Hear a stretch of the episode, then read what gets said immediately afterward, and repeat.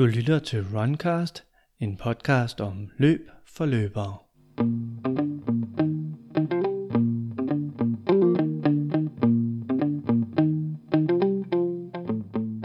Der står de så på hylden, løbskoene, fra vidt forskellige producenter i alle regnbuens farver og lokker.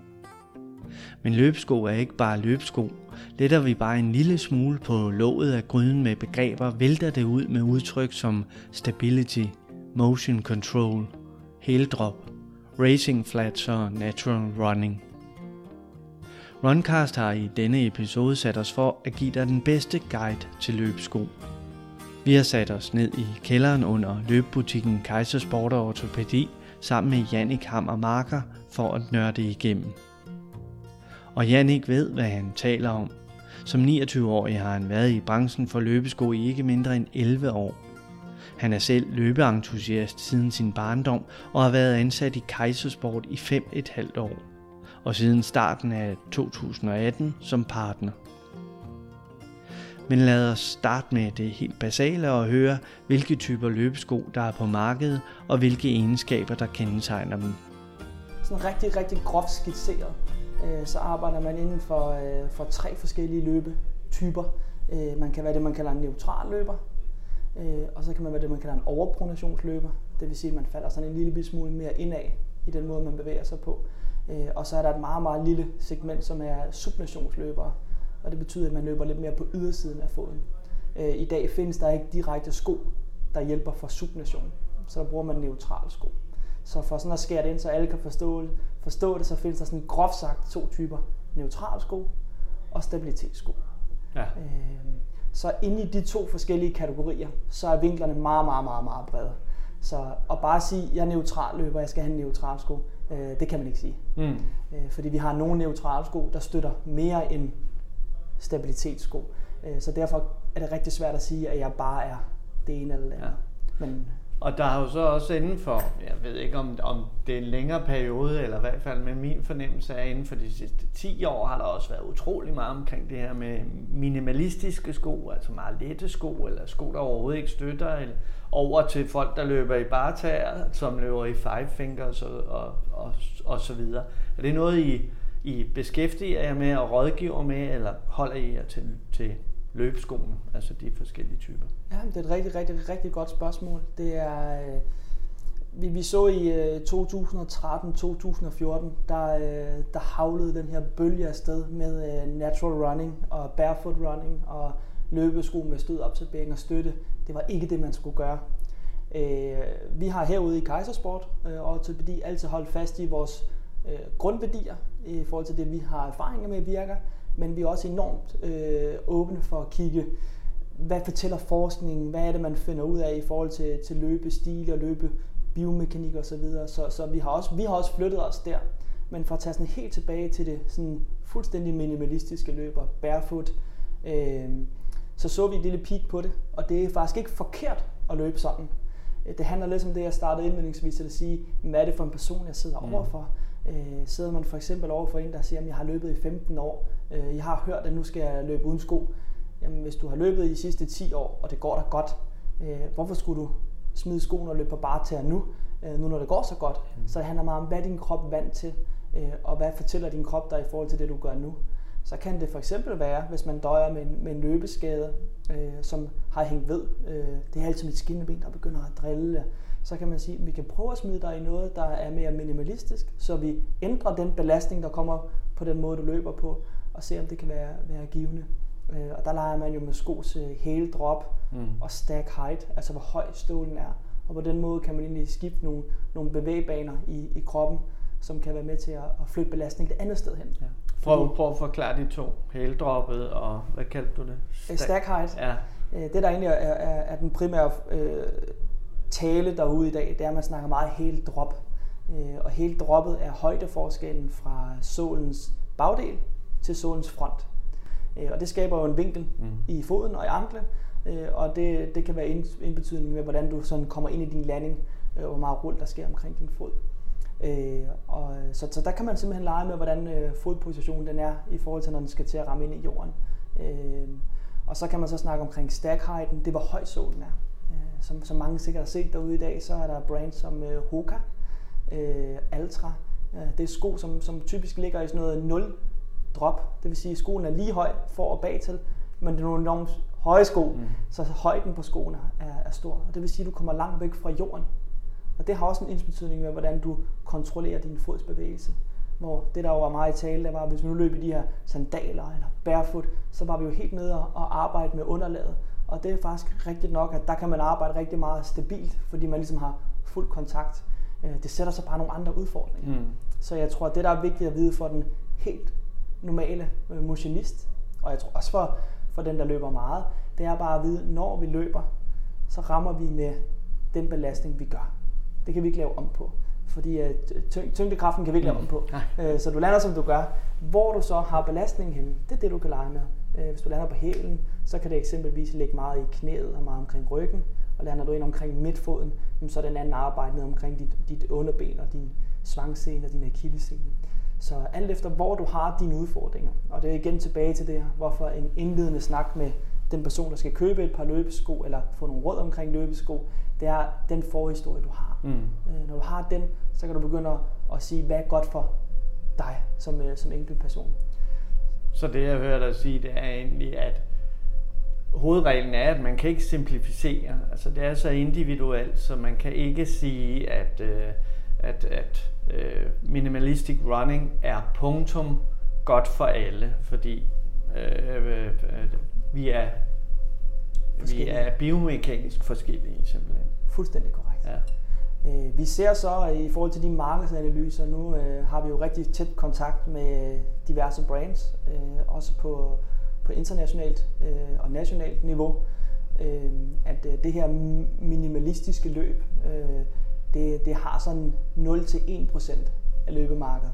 Så det findes, og der er nogle, øh, der virkelig svæver til det, og de skaber også gode resultater, det skal man have respekt for. Der er virkelig nogen, der, der får nogle gode oplevelser med det. Men hvis man sådan ser globalt set, mm. øh, så er det cushioning sko, altså sko med stødabsorbering øh, og, og en eller anden form for guidance, det er det, der fylder noget. Ja. Så det er det, man er tilbage til. Så den der bølge, vi havde i, i 11, 12 og 13, øh, den, er, den er revet af. Ja. Men der synes jeg også, der var måske så også lidt, lidt sådan, du ved, konspirationsting øh, ting omkring, du kender den der historie med, det er bare de store multinationale virksomheder, der vil tvinge os over i noget, vi egentlig slet ikke har brug for, for at tjene nogle penge og så videre. Ikke? Ja, den spekulation kan, kan, kan man jo altid have. Jeg synes, jeg synes jo som, som, som nørd øh, inden for, for det her, og, øh, og sidder i et erhverv, hvor, hvor vi prøver at hjælpe alle til at få et skadefrit løb. Det er sådan vores motto. Vi vil rigtig gerne hjælpe folk så synes jeg jo, det er fint, at der bliver skubbet lidt til branchen, og man får nogle, øh, får nogle, nogle emner op, og, og det gør jo, at vi forsker videre, og vi nørder mere ind i det. Øh, og resultatmæssigt skulle det bare gøre, at vi bliver endnu klogere på at skabe bedre løbesko og bedre betingelser mm. Øh, for det, som det hele det handler om for de fleste mennesker. Det er jo at kunne komme ud og få, få luft til hovedet og få frigivet nogle endorfiner og, og, og dyrke vores sport. Så på en eller anden måde kan det være sundt, at der, der bliver skubbet lidt til, til hele spørgsmålet omkring løb og løbesko og, og hele det her gang imellem. Ja. Hvis man så får de rigtige sko, kan man så være sikker på, at man ikke får skader? Nej. øh, og det, det, var, det var det, jeg, som jeg snakker om til start med. Det jeg altid gør, det er, at jeg prøver at sige til folk, der er, der er to elementer, jeg skal, skal hjælpe dig med i dag. Øh, og det første er, at du får, får trænet rigtigt, kommer rigtig i gang. Øh, hvis du er i gang, at du får, får kommer hen imod dit mål på den rigtige måde. Fordi uanset hvor godt udstyr du har, lige meget om din løbesko er til 199, eller om det er en sko til 2500 kroner. Hvis du progresserer forkert i din træning, eller kommer forkert i gang, så er der rimelig stor chance for, at du bliver skadet. Mm. Så det skal man have fuldstændig styr på først. Øh, og man skal altid se løbeskoen som et øh, værktøj til at gøre rejsen mod dine mål øh, bedre og mere sikker. men de kan ikke 100% sikre, at du kommer, kommer i mål.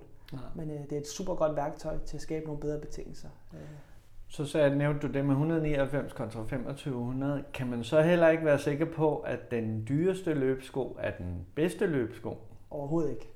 Nu skal du passe på, hvad du siger som butikschef jo. Helt sikkert. Jamen, øh, der har vi, øh, der har vi helt sikkert værdierne et, øh, et, et godt sted. Det, det, det er overhovedet ikke prisen, der afgør, hvad for en sko, der er den rigtige til dig. Det vi ved, det er, nu sagde jeg 199, eller vi kan også sige 399 eller 599 den type sko, der ligger i, i det segment, det er typiske sko, hvor, hvor det er noget billigere materiale. Øh, det er en lavere teknologi. Øh, det vil sige, at skoene har som regel ikke den samme support. De er tungere. Øh, det er en ældre form eller en billigere form for stødabsorbering.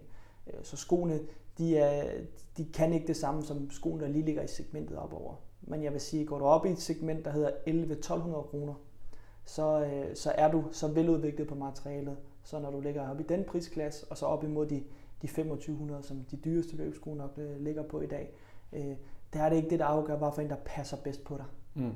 Øh, det er egentlig, hvem er du, og hvordan bevæger du dig, øh, og så er det, du skal have. Der kunne man vel også komme med den påstand, at jo dyrere de bliver, jo mere der er udviklet på, eller, eller jo flere problemer du har, jo flere skader du måske har, jo mere relevant er det måske at kigge op i den klasse, som har udviklet mest, hvis du forstår.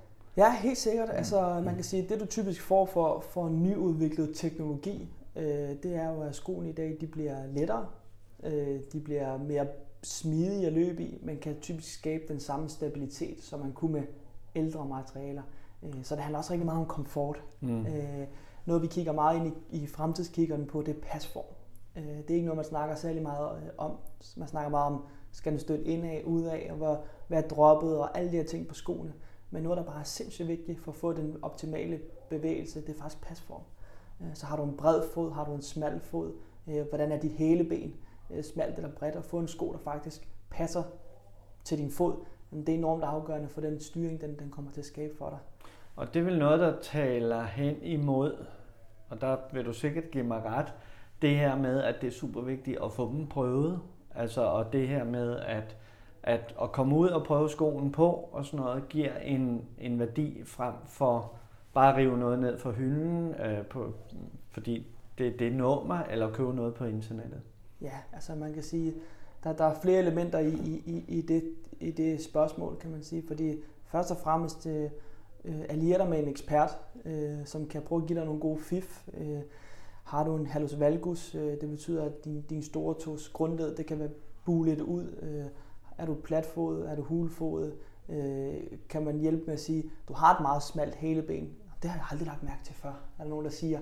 Men, men det har du. Jamen, når du siger det, så kan jeg faktisk godt se, at jeg typisk slider hul i, i hælen på mine sko. Det kunne faktisk være, fordi mine sko ikke sidder ordentligt til. Så brug en ekspert, der du kan rådføre dig med.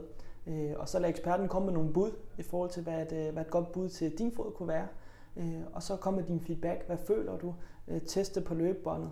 Øh, så man kan sige, så du får prøvet tingene af, øh, frem for for eksempel at købe på, på internettet, hvor ja. det jo er lidt en, en gambling, øh, og man tænker, nu har jeg brugt 8,99 på de her sko på nettet, jeg nænder næsten ikke, ikke at bruge dem, og så tager man bare ud og løber i dem, og så, så ender man med sin skade.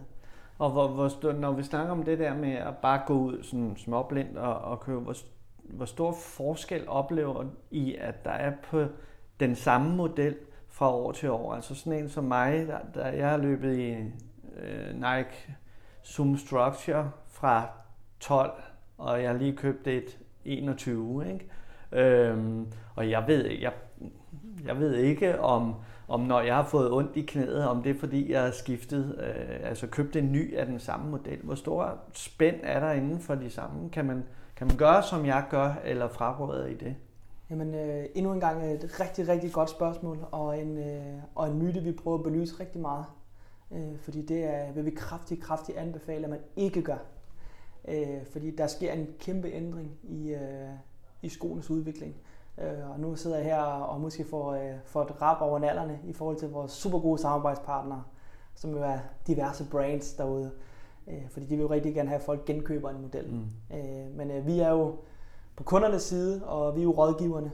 Øh, det er meget vores position. Øh, vi går meget ud af at sige, at vi kan sælge men rådgiver i, i vores hus. Øh, og faktum er bare, at øh, når modellerne skifter sæson, øh, så sker der noget i forhold til opbygningen. Det kan være, at de har udviklet en anden type mellemsål.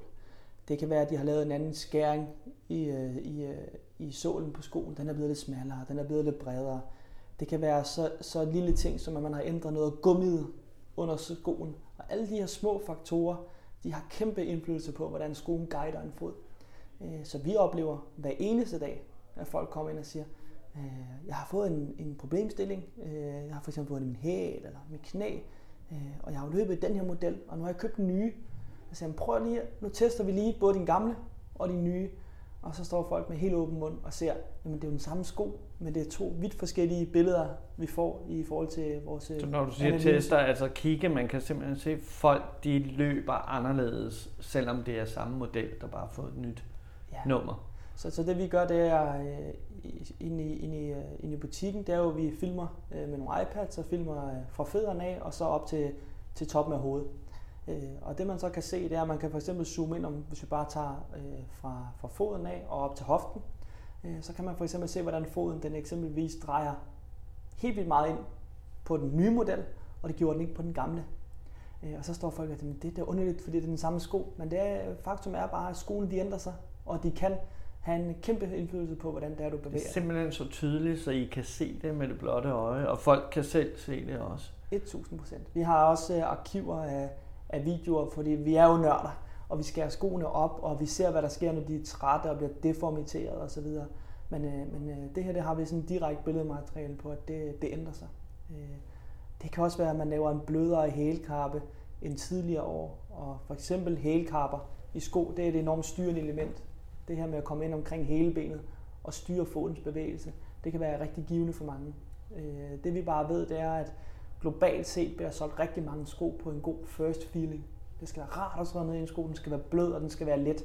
Øh, og der skal man jo bare lave sko, der så er bløde og smidige og Ja, og de er jo næsten alle sammen ja. et eller andet sted. øh, men faktum er jo bare, at, at, at i forhold til støtte og stabilitet, øh, som man kan have brug for, øh, så kan det være katastrofalt, hvis man, hvis man ikke får det øh, og har været vant til at have det. Så øh, det, det er der mange brands, der, der gør, øh, laver om på dem, og, og vi ser problemerne. Så bliver altid lige retestet Øh, jeg skal så også sige, der er jo nogle gange, hvor det ikke mm. øh, er et problem, hvor man kan sige, ja, der er kommet en, en version 10 efter en version 9, hvor 10'eren lægger sig uhyggeligt meget op ad 9'eren. Og så er det jo bare fantastisk, fordi så er det ikke så nyt for, for løberen at komme over i den nye model. Ja. Øh, og det er jo sådan, det er jo bare fantastisk. Men man skal lige være, være ops her. Øh, det møder vi rigtig, rigtig, rigtig mange løbeskader. Og jeg er helt sikker på, at nogle af dem, der, der måske lytter med nu, de kan ikke genkende til, at de har været i en model, og når de så har købt den nye af den, så har løbeoplevelsen ikke været den samme, som den var i den gode gamle man, toller. Og så tænker man, hvorfor ikke? Ja. Kan gøre det samme, så det er så inden for løbskoen. Kan din, øh, din pronation eller så videre, kan den også ændre sig med alderen, eller hvilken sko du løber i? Øh, altså, kan det være sådan, så jeg blev rådgivet i 2003 til at have en, øh, en, en stabilitetssko, øh, men det kan være, at jeg ikke har brug for det mere. Ja, helt sikkert. Altså man kan sige, at vi, vi er jo genetisk født på en eller anden måde. Øh, så når jeg typisk sidder med, vi har rigtig mange familier, der besøger os, øh, og så kan jeg typisk se, når jeg, når jeg for eksempel hjælper børnene, så er der også en mor, der har den fodstilling, som, som børnene har. Så noget af det er vi jo, er vi jo født med, kan man sige. Så kan man altså træne sig rigtig, rigtig langt hen ad vejen. Det vil sige, hvis man for eksempel er en løber, der falder rigtig meget indad på sine fødder, overpronerer, som man bruger i, i fagsprog, så kan man godt træne sig øh, til, en, til en mere neutral baseret løbestil. Øh, det kræver en, en hård indsats i øh, træningslokalet, øh, og i det sekund, du stopper med at træne, så falder du tilbage til dit naturlige mønster. Så, så det kan altså ændre sig. Mm. Øh, og så bliver vi jo ældre også, øh, som, som også kan gøre, at øh, man har brug for nogle, nogle nye betingelser i forhold til, til, hvad man har brug for at sko. Ja, det hele så, falder sammen. Ja, så, så, tingene, kan, så tingene kan godt flytte sig. Øh, men, men lige for at gribe den bold der, så øh, ser vi eksempelvis, at øh, historisk set, så har vi jo nok ligget og solgt omkring en øh, 60-70% sko med stabilitet i det segment. Når jeg siger det, så husk at segmentet er meget bredt. Mm. Der er mild stabilitet og moderat stabilitet og kraftig stabilitet. Men stabilitetsskoene har, har nok fyldt en 70% Øh, hen over de sidste fem år, så er der sket en konvertering, hvor det har ændret sig. Så nu sælger vi nok 70% neutral sko okay. og 30% stabilitetssko. Det handler om, at der bliver lavet bedre sko. Det vil sige, som jeg, som jeg indledningsvis sagde, pas på med at sige, at jeg er enten det ene eller det andet. Fordi at vi ser mange neutrale sko i dag, der stabilitetsmæssigt kan det, en stabilitetssko kunne for fem år siden. Man bliver simpelthen klogere på at bygge skoene øh, anderledes op. Øh, for eksempel bygge dem meget bløde, der hvor vi lander ind. Øh, hvor hvis, der hvor du lander ind i din sko, typisk omkring den bagerste del af hælen, hvis man laver et meget blødt materiale der, så sænker du hastigheden, din fod ruller indad med, og på den måde skaber du kontrol i at falde indad i foden, mm, altså at okay. pronere. Øh, og på den måde kan du skabe stabilitet, i stedet for bare at banke en hård klods ind på svangen, som skal støtte din fod op. Så finder man altså nogle andre steder i skoene, hvor man kan skabe en anden form for guideline. Og derfor bruger man heller ikke ordet støtte mere, men at man guider foden. Man simpelthen skaber en mere hensigtsmæssig bevægelse. Så sådan, teknologien den har udviklet sig helt vanvittigt meget. Og der skal man altså være op som forbruger. Fordi ja, vi får sko i dag øh, til løbe i, som er, er, er bedre udviklet. Øh, det kan vi jo se som, som biomekanikere og fysioterapeuter, at, øh, at skoles måde at styre foden på, det giver rigtig god mening. Det er det her med at lave de her, du lader ned i noget blødt, og så guider du foden stille og roligt ind mod bevægelsen, og så til en eller anden form for toe-off og man fedter støtten op omkring hele benet, i stedet for at lægge det bare ind med en hård klods. Men igen, som, som, som vi snakkede om, hvad er du vant til? Hvad er din krop, den plejer at blive belastet med? Hvis det fungerer, så skal du passe på med at gå for mange skridt i en retning, fordi det, vores krop er et vaneapparat. Så det, den sådan er vant til at gøre, det finder den, så er det sådan, vi gør. Mm. Du så gør noget andet lige pludselig, der er helt anderledes, så er chancen for problemstillinger rigtig stor. Så der skal man lave sådan en meget blød transition øh, derfor snakker vi meget om i dag, at, at folk, der har et, øh, et løb, hvor de måske løber tre gange om ugen, det, er sådan, det møder vi mange, der gør. Øh, så prøv at få nogle sko, der kan lidt forskelligt. Køb eksempelvis to løbesko. En, som stabiliserer lidt, som din fod kender, og så måske en, der udfordrer dig lidt på en anden måde, simpelthen for at åbne din, din krops værktøjskasse lidt op. Så det her med at variere det fodtøj, du løber i, det kan være rigtig, rigtig Øh. Så man kunne sagtens have en stabilitetssko og så en mere neutral sko, som man veksler imellem ja. for at, at give lidt afveksling. Præcis, og så brug din, øh, brug din ekspert, der hjælper dig til at sige, øh, hvordan du skal komme i gang med det her. Øh, det kunne være, at hvis det var os to, der sad og kiggede sko, og jeg sagde, Ole, du skal have den her sko, som øh, passer godt på dig. Den skaber nogle rigtig gode betingelser for dit bevægmønster. Øh, men jeg har også fundet en sko her, som øh, du nok synes, der er lidt sjovere. Den er lidt lettere at løbe i, men som du kan se her på vores analyse, så skaber den en lille smule mere bevægelse for dig. Øh, min anbefaling er, at du løber 20% af din træning i den lette sko, og 80% af din træning i den her stabilitetssko. Øh, og så starter ud der. Mm. Fordi så kan man sige, så vil du hele tiden udfordre din krop på en, på en ny måde. Og det vil sige, at du kører ikke bare i det samme belastningsmønster igen og igen og igen. Så det her med at variere sit fodtøj, det ser vi være rigtig, rigtig givende. Og der er lavet nogle spændende, spændende studier, øh, Holland og Belgien, som er sådan nogle frontrunners i forhold til øh, mm. at, at nørde biomekanik og løbeskader.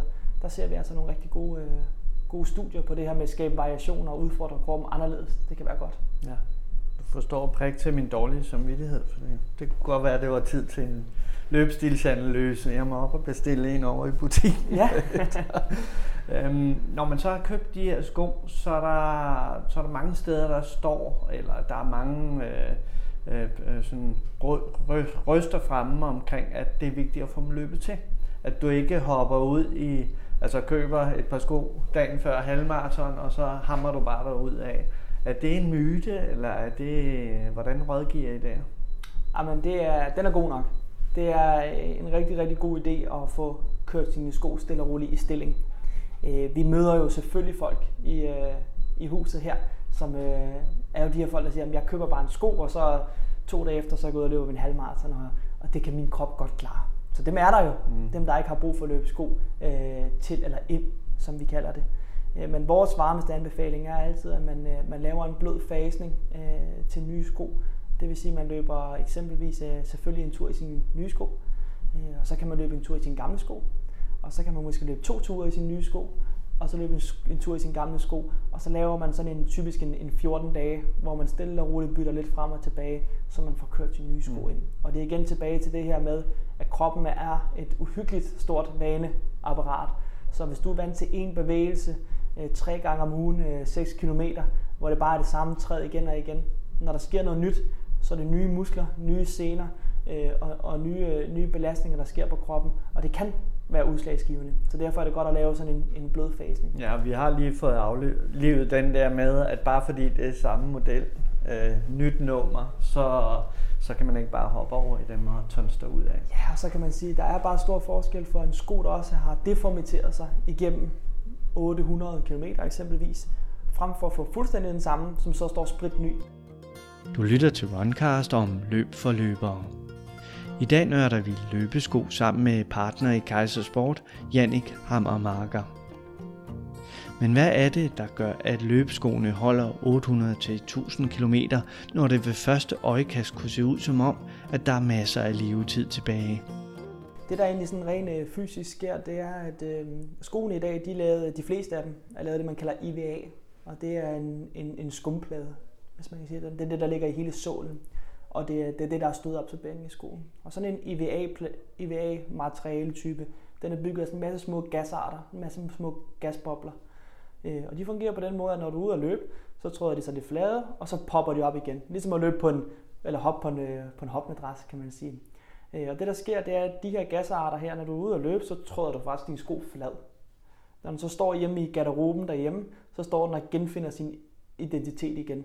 Det er derfor, man siger, at folk, der løber hver dag, eller meget ofte, de skal have noget skift imellem også, sådan så man ikke bare løber i den samme sko. Mm. Også derfor, man siger, at du skal ikke gå og løbe i den samme, den samme sko. Fordi solmaterialet når simpelthen ikke at hvile. Det skal, ah, sådan, det, det skal simpelthen genfinde sin mm. identitet igen. Øhm, men det der så sker, det er, når, når skoene når den her kilometergrænse, alt efter hvad for en model det er, hvad for en vægt du vejer. Det kan være, at vi kan komme tilbage til, hvor langt holder en løbesko. Øh, men det er simpelthen den her sål her, den, den, øh, den genfinder sig selv, men i meget, meget, efter meget, meget kort løbetid, øh, så bliver den flad.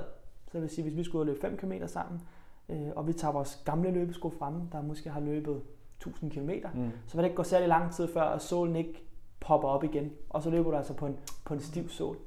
Øh, og når de helt dør, så kan man sådan mærke, at skoen den kan blive sådan helt stiv, øh, og så er den helt, så er den helt færdig. Ja. Så er der ikke mere gas øh, tilbage i... Så den myte kan vi godt aflive, at det, det er ikke fordi, der ikke sker noget, og det er kun når solen falder af, så at sige, at det er nødvendigt at skifte. Ja, altså man kan sige, det vi så ved, det er jo, at, at nogle af skoene, den stabilitet, de har, øh, nogle modeller, de får fuldstændig deformatering. Det vil sige, at de holder slet ikke deres stabilitet. Men faktisk gamle løbesko, løbesko, som vi ikke ser så meget i dag, den måde, de var bygget på, det var sådan noget mere bombastisk. Den måde, de støttede foden på, den, øh, den identitet, den holdt faktisk. Og det vil sige, at selvom folk faktisk havde slidt stødopsaberingen ned, så kunne skoen sådan stadig godt styre foden. Ja. Og det er derfor, man møder nogle af de her, der siger, du skal bare løbe i dem, indtil de falder fra hinanden. Og det er faktisk, fordi stødopsabering er en ting, og hvordan skoen styrer dig biomekanisk, det er en anden ting. Og stødopsaberingen kan dø, men hvis skoen stadig korrekt guider dig, så kan man opleve nogle gange, at man kan løbe. Der kunne man jo så have teorien, at dem, der siger det, kunne være nogle af dem, der ikke havde brug for så meget øh, stød af absorbering. Eksempelvis. Det kan være, at det ikke var en på 120 kilo. Lige præcis. og så kan man sige, jeg, jeg, jeg synes jo, hvis, hvis løb betyder noget for, for en person og ens liv, det, det tilbringer en masse glæde, det giver noget overskud, og man synes, det er dejligt at mødes med nogle, øh, nogle venner ud at løbe, så synes jeg bare ikke, det der, man skal gamble og sige, jeg presser lige de sidste 100 km, få en ny, så du ikke bliver, bliver skadet og sige, at det var 800 fantastiske kilometer i den her model, eller 1000, øh, nu skal jeg over have en ny. Det kunne godt være, at jeg kunne løbe 200 i den her, men hvis det er det lige det, der gør, at jeg får min skade, hvor jeg ikke kan komme ud og løbe de næste mm. 8 uger, øh, fordi jeg lige skulle prøve, så får jeg hellere købt en ny, hvis, hvis løb virkelig betyder noget. Men hvordan gør man, hvordan får, for at tage den der med, hvor lang tid holder de, fordi der er jo også dem, som løber 5 km om ugen. Og der tænker jeg, altså så er der, så er der forholdsvis lang tid til, du har løbet øh, 1000 km. Er der også noget alder i dem, eller hvordan tester du dine sko derhjemme, om det er ved at være tid? Ja, altså man kan sige, det er, det er super svært at se, og det er næsten umuligt at mærke, medmindre man gør det hver eneste dag. Øh, tommelfingerreglen er, at øh, en sko holder ca. 800 til 1000 km. Øh, skoenes levetid, hvis de ikke når at løbe den distance, det er cirka 4 år. Okay. Så hvis man har en sko, og vi siger 3-4 år, som bare står hjemme i garderoben, jeg fik købt en sko, og så, ja, så fik jeg travlt arbejde, jeg nåede sgu aldrig ud at løbe, og ja, så er jeg blevet gift, og jeg har fået to børn, og jeg har ikke sovet. Og skoen, den har bare så fandt stået, jeg kassen. Ja, så fandt jeg kassen frem, og nu skulle det være. Øh, så sker der simpelthen, at de her luftmolekyler, jeg snakkede om, som, som ligesom er stødopsabering i skoen, de står faktisk og, og mørner eller siver ud af sig selv. Så vores erfaring er faktisk, at omkring de her 3-4 år, så, øh, så dør den faktisk lidt af sig selv, hvis man ikke når at løbe mm. kilometerantallet. Øh, vi ser rigtig mange mennesker, der løber en 5-7 km ad gang, øh, 2-3 gange om ugen. Øh, og så siger jeg altid, hvis du løber 3 gange om ugen øh, 7 km, det er så 7, 14, 21, så kan vi så rulle, rulle ned til 20. Det giver 20 km om ugen. Det er sådan en rigtig bred øh, målgruppe, der ligger der. det er 80 om måneden. 10 måneder, 800 km. 12 måneder, 1000. Ja. Så derfor for mange motionister, så er tommelfingerreglen et lille års tid. Hvis man ikke skifter. Ja, Altså, hvis man ikke. en- Og det er jo der, hvor vi siger til folk, øh, få nu to par, så får du dobbelt så lang levetid i dine sko, men du kan skabe den her variable belastning på din, mm. Mm. på din krop, så derfor kan det være en god. Og så møder vi jo rigtig mange, der løber 30, 40 og 50 km, selvom de er motionister, fordi at, så løber man sgu 15 km i weekenden, og så har man måske to tiger, og så sidder vi og får en god snak om det. Ej, jeg løber faktisk 35 km om ugen, selvom de siger, jeg løber ikke særlig meget. Så siger jeg, du løber rigtig meget. Øh, Og så, handler, så sætter jeg altså to sko om året, minimum, du slider. Øh, og der er mange, der, ej gud, det er også rigtigt nok. Øh, og så er det måske derfor, de, de døjer med nogle småskader, simpelthen fordi de får løbet deres sko for, for trætte. Og siger du øh, omkring de der 8 til, til tu- 800 til 1000 km, at det ligegyldigt, om du vejer 120 kilo, eller er en lille spirevip på, på 60? Ja, ja men det er rigtig Og, sjovt. og, og kvinde-mand er der også noget der. rigtig sjovt emne, du tager op der, fordi at, øh, som, øh, som, som løber, så kan det måske være, så dybt tænker man måske ikke lige over det, når man får sine sko. Men det er der, det er rigtig, igen er rigtig vigtigt at spare med nogen, der ved rigtig meget om, om, øh, om løbesko. Fordi det, vi ser rigtig mange, der kører de her sådan high-profilerede sko. Øh, de er meget bløde. Det er jo fantastisk. Øh, og det kan faktisk også godt være, at den kan ramme stabiliteten, hvis vi tager en 100 kilos fyr. Problemet er bare, hvis den her sko er meget blød i selve mellemsålen, og det er en 100 kilos fyr, der, fyr, der løber i den sko, jamen, så kan han opleve, at der måske kun er 200 km i den sko. Så har han trådt den flad. Øh, og han har jo den fået at vide- simpelthen bliver... Ja, og hvis han har fået at vide, at læse på internettet, at den her sko kan holde til 800-1000 km, eller er blevet rådgivet af en, der måske ikke lige var så nørdet på det, jamen så tænker han, at jeg skal jo løbe 800 km i den her sko. Problemet er, at efter 200 km, så har han trykket den sko i fuldstændig smadret, øh, og så har han så øh, nogle rigtig, rigtig uheldige 500-600 km efterfølgende. Mm. Så der, der vælger vi her i, øh, i huset i hvert fald nogle sko, som materialemæssigt passer til den person, vi sidder øh, overfor. Det er typisk, hvis man er lidt tungere, så vælger man en lidt fastere stødabsorbering. Det betyder ikke, at der er en dårligere stødabsorbering, men det kan bare være en lidt fastere identitet, sådan så du får fuld value for money, Mm. hvis man kan sige det sådan, når du køber dine sko. Altså, du ikke skal skifte hver 200 Ja, med 200 km. øh, så har vi jo dialogen med folk og siger, jeg kunne høre på dig, at du faktisk synes, at den her sko, den er rarest at løbe i. Jeg kan faktisk godt stå inden for det i forhold til den måde, den guider din, din løbebevægelse på. Du skal bare være opmærksom, hvis du vælger den her, øh, så skal du komme ind til mig om, øh, om 400-500 km og få den skiftet. Øh, og så har vi mange, der siger, jamen det er ikke det der, om jeg løber 500 km i den, eller 900 km i den. Der er jo, jeg skal bare have 500 super fede kilometer. Mm. Øh, og så sætter jeg mit Garmin ur til at tracke, eller jeg skriver i min, min dagbog, eller hvad det nu engang er. Så man kan godt vælge en, en blødere sko til en tungere løber. Det er bare rigtig vigtigt at informere løberen om, at levetiden her er altså Det kommer kort. til at koste på pengepunkt. Ja, Ja. præcis. Ja. Øh, så, øh, men, men, øh, men, men der skal man altså virkelig øh, danne sig med nogle øh, eksperter, Mm. fordi at, øh, der vil altså gerne sælges løbesko ude Ja. på det store Ja. globale marked. Øh, men, øh, men, men søg nogen, der har noget erfaring. Øh, nu. Vi, vi laver cirka 40.000 løbetest om året, så vi ser jo alle typer, Ja. øh, fra børn til 180 kilo folk, der skal starte med at gå, øh, og få smidt de første kilo, før de kan løbe. Ja, ja. Øh, så, så, så, så, så søg nogen, som, som, som ved, hvad de, øh, hvad de kigger på, så du ikke øh, får sko til at stå i garderoben, du ikke får brugt. Og hvad med størrelsen? Der er jo også, du ved, øhm, der hører man også, øh, køb den altid øh, to numre for store i forhold til din daglige sko, eller der skal være plads til en, at du kender dem, ja. Der skal være plads til en tommeltot, eller sådan. Kan man sige noget der, eller er det bare, hvad der nu passer, øh, hvad, hvad, hvad man føler passer godt? Fordi der er også noget med et maraton, så bliver din fod også større og sådan nogle ting, så, så der er vel også noget distance, man skal tage hensyn til. Jeg vil sige, først og fremmest, så vær rigtig meget opmærksom på, på bredden på skoen. Den er altafgørende. Vores fod har sådan en mekanisme, når den rammer jorden, så giver den sig lige lidt i bredden. Og det er egentlig den måde, vores fod stødabsorberer øh, landingen på. Så, så pasform er vigtig. Pas på, at du ikke får en for smal sko til din fod. Øh, så længden, som du, som du spørger til, øh, der er tommelfingerreglen, at der skal være sådan en, en, en, en lille centimeters penge Mm. fra spidsen og ud. Og der skal man lige passe på, at ens tog ved siden af stortåen ikke er længere end stortåen. Fordi mange mærker på stortåen, Nej. og rigtig mange har en større nummer to tog. Men det er jo, som vi kan sidde og anbefale det. i bund og grund handler det rigtig meget om egen erfaring.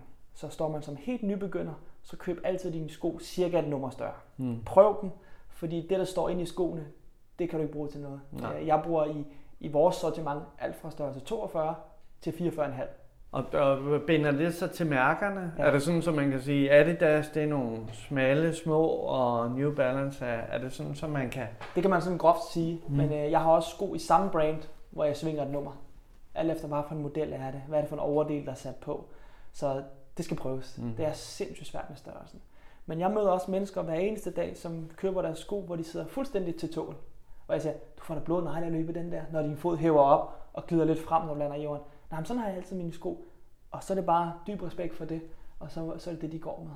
Men uh, tommelfingerreglen er en lille luftlomme fra spidsen af tåen og ud, uh, og typisk så går du et nummer til halvandet op i forhold til dine hverdagssko. Ja. Så bruger du en størrelse 38, så ender du nok i 39,5, eller hvis du er en fyr og bruger 43, så ender du nok i 44 eller 44,5. Det er sådan en god og det, og det er både på grund af, at, at foden har den der, som du siger, udvider sig lidt i, i, i tredje øh, fasen der, men også vil, vil i forhold til fødder bliver varme, og fødder svulmer op, så at sige. Både det, at du lige skal have plads til at glide en lille smule frem i skoen, hvis du for eksempel løber ned ad bakke, øh, og så som du selv nævner, det her med, med varme fødder. Mm. Øh, det er så meget individuelt. Vi har nogen, der hæver helt vildt meget op i fødderne, øh, og så er der andre, der siger, at jeg kan løbe ned i Italien et maraton, og det var 27 grader, og min fod den hæver ikke specielt meget. Så det er meget individuelt. Men, men igen, rigtig godt råd og tommelfingerregel. Få noget god plads ud i snuden, fordi fødderne normalt hæver altså op mm. Øh, og glider lidt frem. Øh, så, så, så, så have lidt plads i dine sko der. Og hvordan, hvordan betragter I øh, indlægssåler? Er det kun til folk med, med, med problemer, eller er det et, et er det noget, I gør lige så meget, som I ikke gør? Altså, hvor mange kan hoppe ned i de her standardsko, og hvor mange har brug for, for indlægssåler? Altså, man kan sige, at vi synes egentlig, at øh, skoene er et rigtig, rigtig flot på vej sted hen.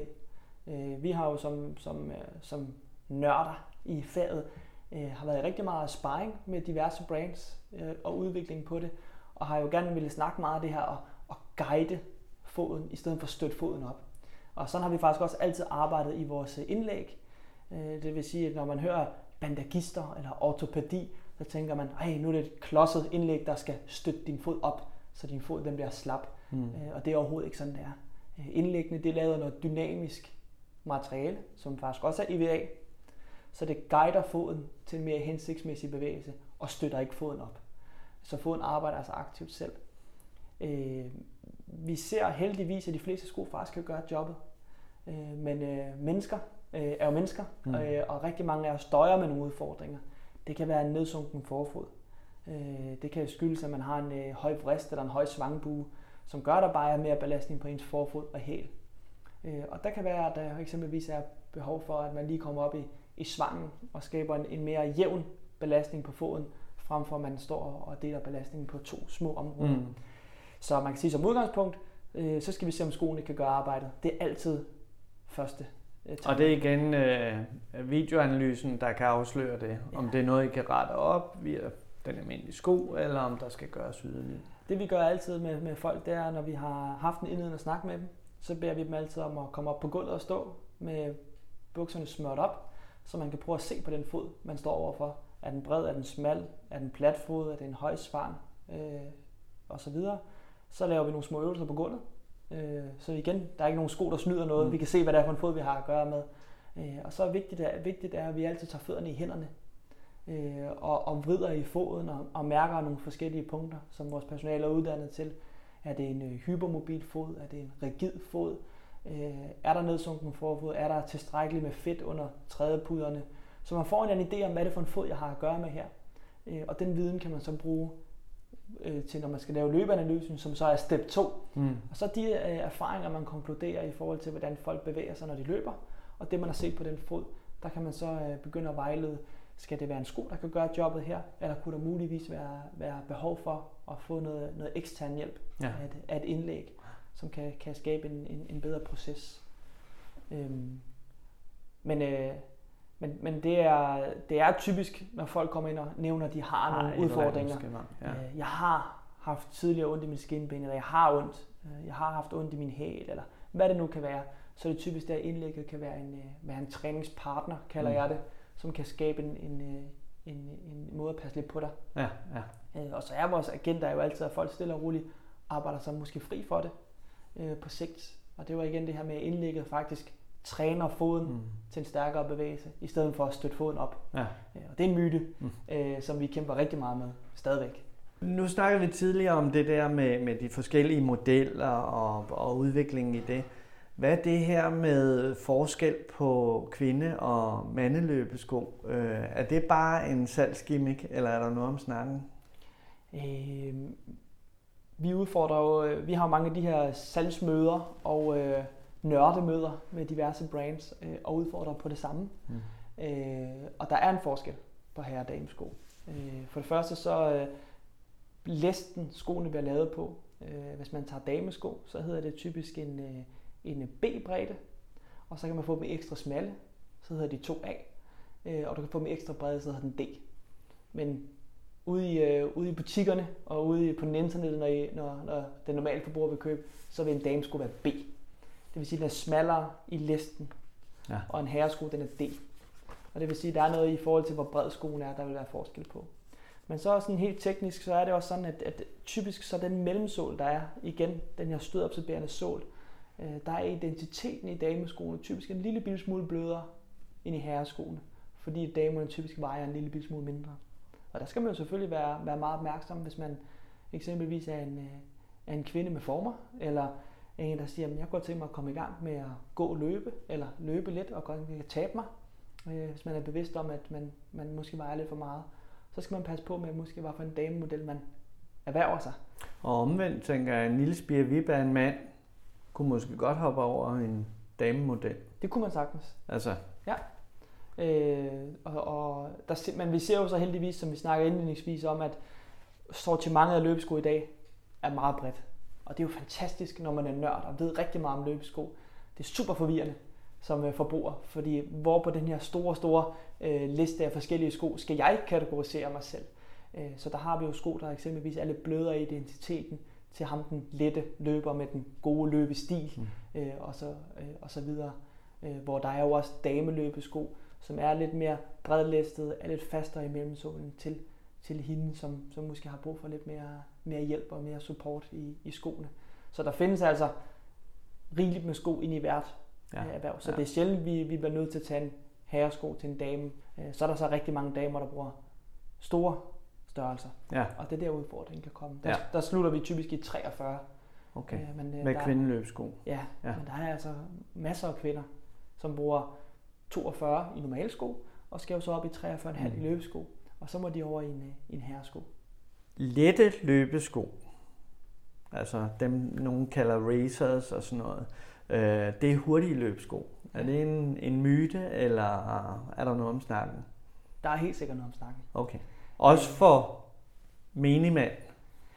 Ja, man skal jo altid overveje, øh, øh, hvornår giver det mening for mig at, at købe et par sko, der er lettere. Fordi der er jo ingen tvivl om, at en, en sko den bliver lettere på den måde, at man, øh, man fjerner simpelthen materiale. Mm. Øh, man gør den mere nøgen i sålen. Øh, man bruger noget lettere stødopspærende materiale, som overløs er lidt hårdere at løbe i. Øh, og man fjerner også en masse ting i overdelen. Og overdelen giver os også stabilitet for fodens bevægelse. Så skoene er jo farligere for os at løbe i. Og så skal man jo spørge sig selv, om giver det mening for mig? Jeg er, hvis man siger, jeg er en, jeg er en mand på, på 45 år, og jeg kunne godt tænke mig at løbe et maraton på 4 timer. Hvornår giver det mening for mig at få en sko, der hjælper mig i 4 timer, frem for at sige, nu sparer jeg 60 gram, men jeg får også en sko, der ødelægger mig fuldstændig. Øh, det kan faktisk være, at jeg bliver mere træt efter det første halvmarathon, fordi jeg har løbet en sko, der ikke passer på mig. Mm. Øh, så man skal altid finde ud af, hvor er jeg? Men jeg har det jo sådan med, at løb handler også rigtig meget om oplevelse. Og få nogle, nogle fede, øh, fede stunder med det. Og lige meget hvem du er, så kan det blive en super fed oplevelse. Hvis du føler dig som en puma, så ja. er du også en puma, uanset om du løber på tre eller to timer. Fuldstændig. Vi er jo på forskellige niveauer, øh, men det er stadig den samme fornemmelse, man kan have.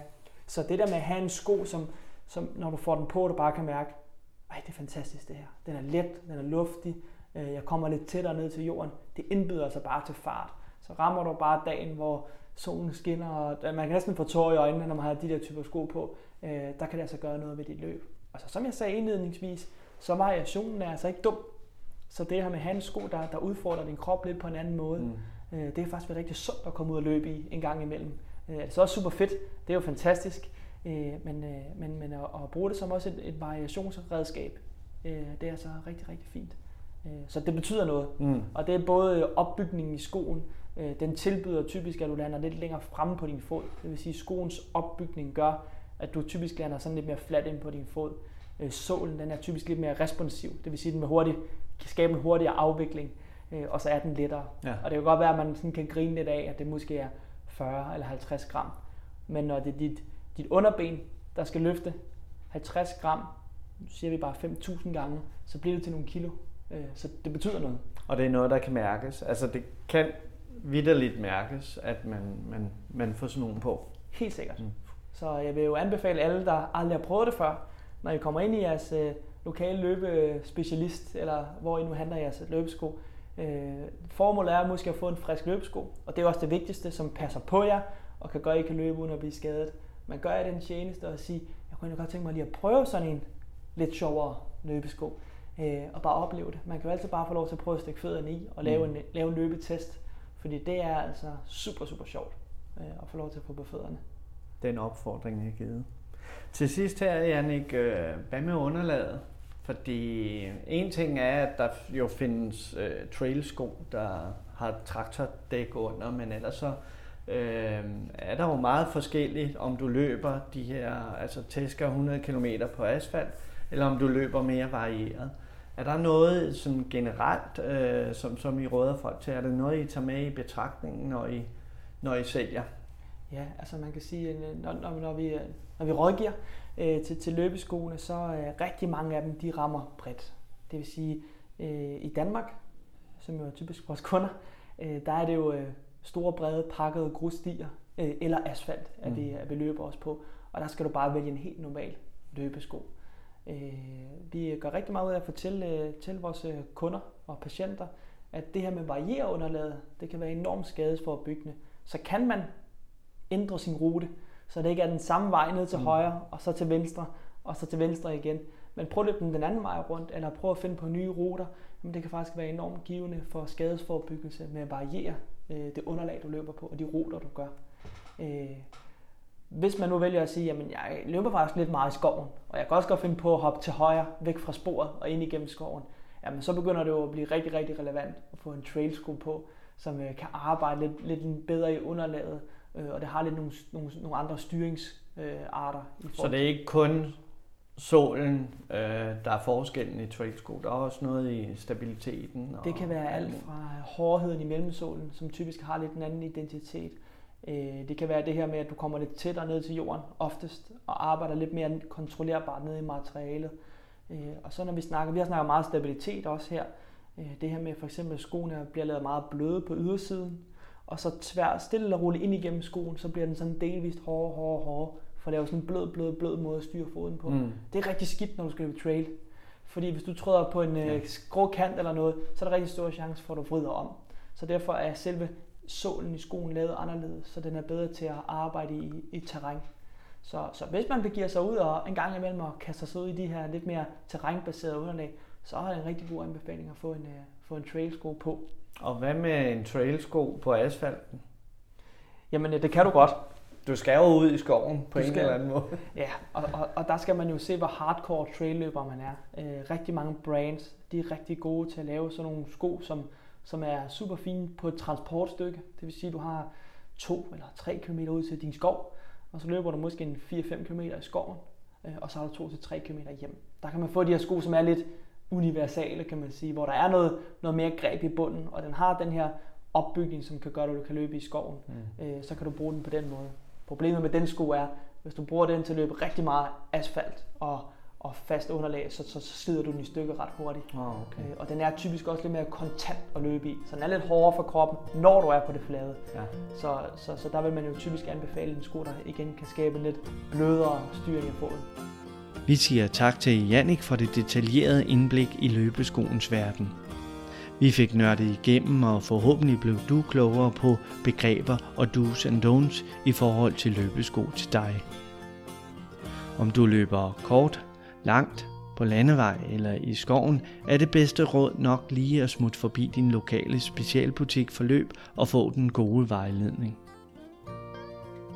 Jeg hedder Ole Thorning Jacobsen, og du har netop lyttet til Runcast om løb for løbere. Du kan abonnere på Runcast i iTunes eller i din foretrukne podcast-app på mobilen. Runcast er også tilgængelig i Spotify, så der er alle muligheder for at lytte til lyd om løb, hvor du end befinder dig. Har du lyst til at følge med i nyt fra Runcast, er du meget velkommen til at like vores Facebook-side. Indtil vi høres ved igen. God løbetur.